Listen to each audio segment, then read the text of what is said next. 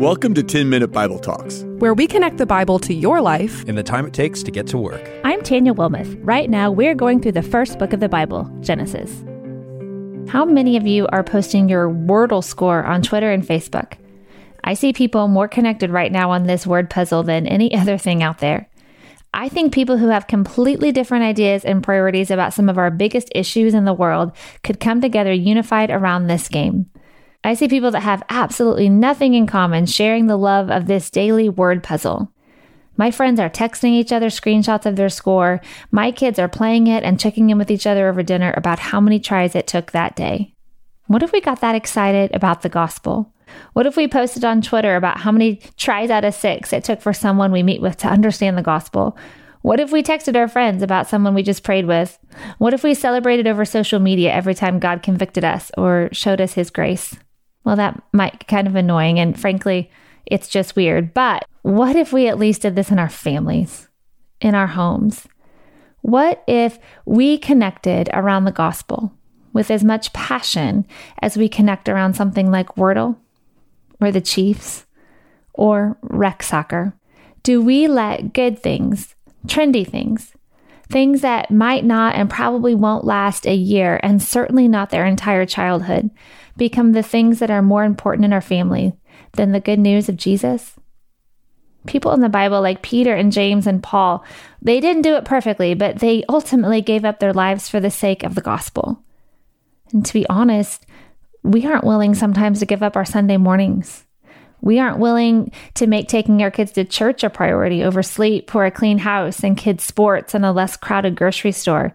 And I'm speaking about myself we aren't willing to give up ourselves, our time, our relationship with our kids, our comfort, our insecurities to share and live out the gospel with our kids, to make following Jesus the main thing that unifies our family and the priority for our kids. We want them to know the gospel, but we also want them to know how to play an instrument and how to multiply fractions and how to play volleyball. So, what do we want most? Do we live in a way that shows the main thing is the main thing? Is the way we live with our kids true about what we say we want for them? Our passage today takes us into the living room of Isaac and Rebekah in Genesis 26 and 27, where old, almost blind Isaac is trying to make sure the covenant blessing is passed down to his oldest son before he dies. The problem is that Esau, the oldest son, was not supposed to be the one who received the blessing. And the way the story unfolds reveals the hearts of two parents who understood the importance of passing down the blessing, and two parents whose idols got in the way of doing it. Do you think we do this? Do you think our idols get in the way of what we say we want for our kids? Maybe we say we want them to follow Jesus because we know with our minds that's the only life there really is. But our hearts get in the way. We love our kids so much, we don't want to see them hurt. So we put a bubble around them and give them what they want so they don't have to experience discomfort. Or we love them so much that we want to see them accomplish their dreams and have the opportunities we didn't have. So we spend money we don't really have and commit time we don't really have to make sure they're really, really good at something. The problem is, we don't even know if they're still going to love it by the time they get to high school. Or what about our idol of self? Do we love ourselves so much that we let our comfort, our need for space or downtime, do we let it get in the way of pressing on red flags in our kids' lives? Do we love our space and comfort so much that we forget that red flags don't go away? They just get bigger? Isaac put his parental love for his oldest son ahead of the will of God. Esau and Jacob were twins. Esau was born first, so by custom he should have been the one to receive the blessing. But when Rebekah was pregnant, God spoke in Genesis 25 23. The one shall be stronger than the other, the older shall serve the younger. Rebecca certainly didn't forget it. And when she overheard Isaac talking to Esau and telling him to go out and find something good to eat so he could receive his father's blessing, Rebecca's scheming mind went to work. She knew how important the blessing was, but she didn't trust God to carry it into fruition on his own. So while Esau was out hunting, she prepared a meal and dressed her youngest son Jacob in goat skins and his brother's clothes to trick Isaac into giving him the blessing instead. Rebecca was ruled by the idol of control.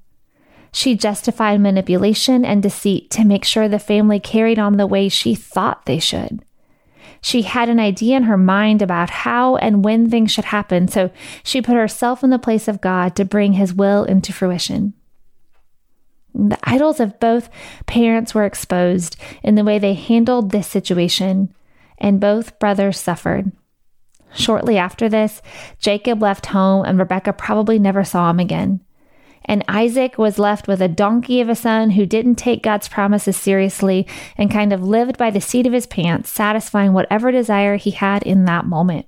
When we want something for our kids above and beyond what God wants for them, it's always going to unravel somewhere. I saw a tweet the other day that said, Young parents write books on good parenting techniques, and older parents write books on prayer. It's pretty true, though. When our kids are little, we put them in the high chair and they stay there until we get them out. We can't make them eat, but we can keep them in a high chair. But when our kids get older, they have experiences and feelings and emotions that are their own, things that come from outside our house and our care, and we have to watch them and study them to know what they need and who or what can help them. It's hard. It's really fun, but it's hard. We have a huge responsibility to share our faith with them, but we don't carry the responsibility of opening their hearts to it. And thank goodness. In Wordle, you only get six tries a day. People post their number and compare how well they do. Two tries for me. Look at the evidence. My kids are perfect. Aren't you glad that's not how it works? Aren't you thankful you get more than six tries some days? Aren't you glad that a screenshot of where your kids are today doesn't reflect everything that's true about their story or about you? Aren't you glad that your kid's behavior isn't the way God evaluates them, not the way God chooses to work with them? Aren't you glad that your snapshot of your children making good choices isn't any more relevant in God's kingdom than the snapshots of the bad ones? So, what are our priorities as parents? What do we really want for our families? We can't just want our kids to receive the blessings of God. We need to want them to bend their knees to God. We want them to know and trust a God that keeps his word to do as he has promised despite all the failures and unbelief of his people. We want them to understand that God works in their lives to open their hearts and minds to his undeserved grace and unending love. Our kids are experts at looking at our lives. I bet if we ask them what makes us tick, what makes us happy or mad or sad or angry, we could learn a lot about our priorities. What difference do you think your priority to love Jesus openly with your kids, to repent openly with your kids, to fight for faith and truth in your own life could make in their faith journey? We are called to be co laborers for the gospel, and that's not just outside our homes, but inside.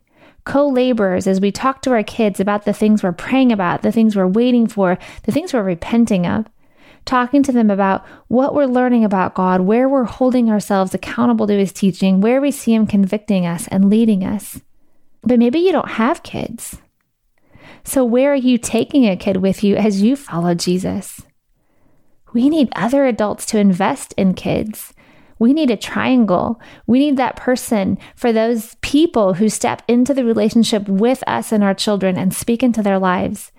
We need people who aren't our age and not our kids' ages who can relate to them in ways that are meaningful and relevant.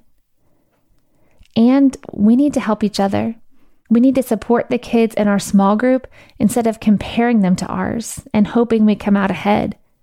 We need to fight for other people's kids and remind them there's a bigger story when they fall down or when the world falls down around them.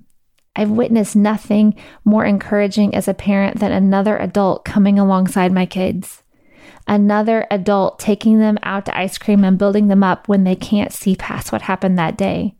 another adult showing them what it's like to follow Jesus in college and in their 20s. This is an opportunity to have an engaged relationship with kids in our homes and our communities.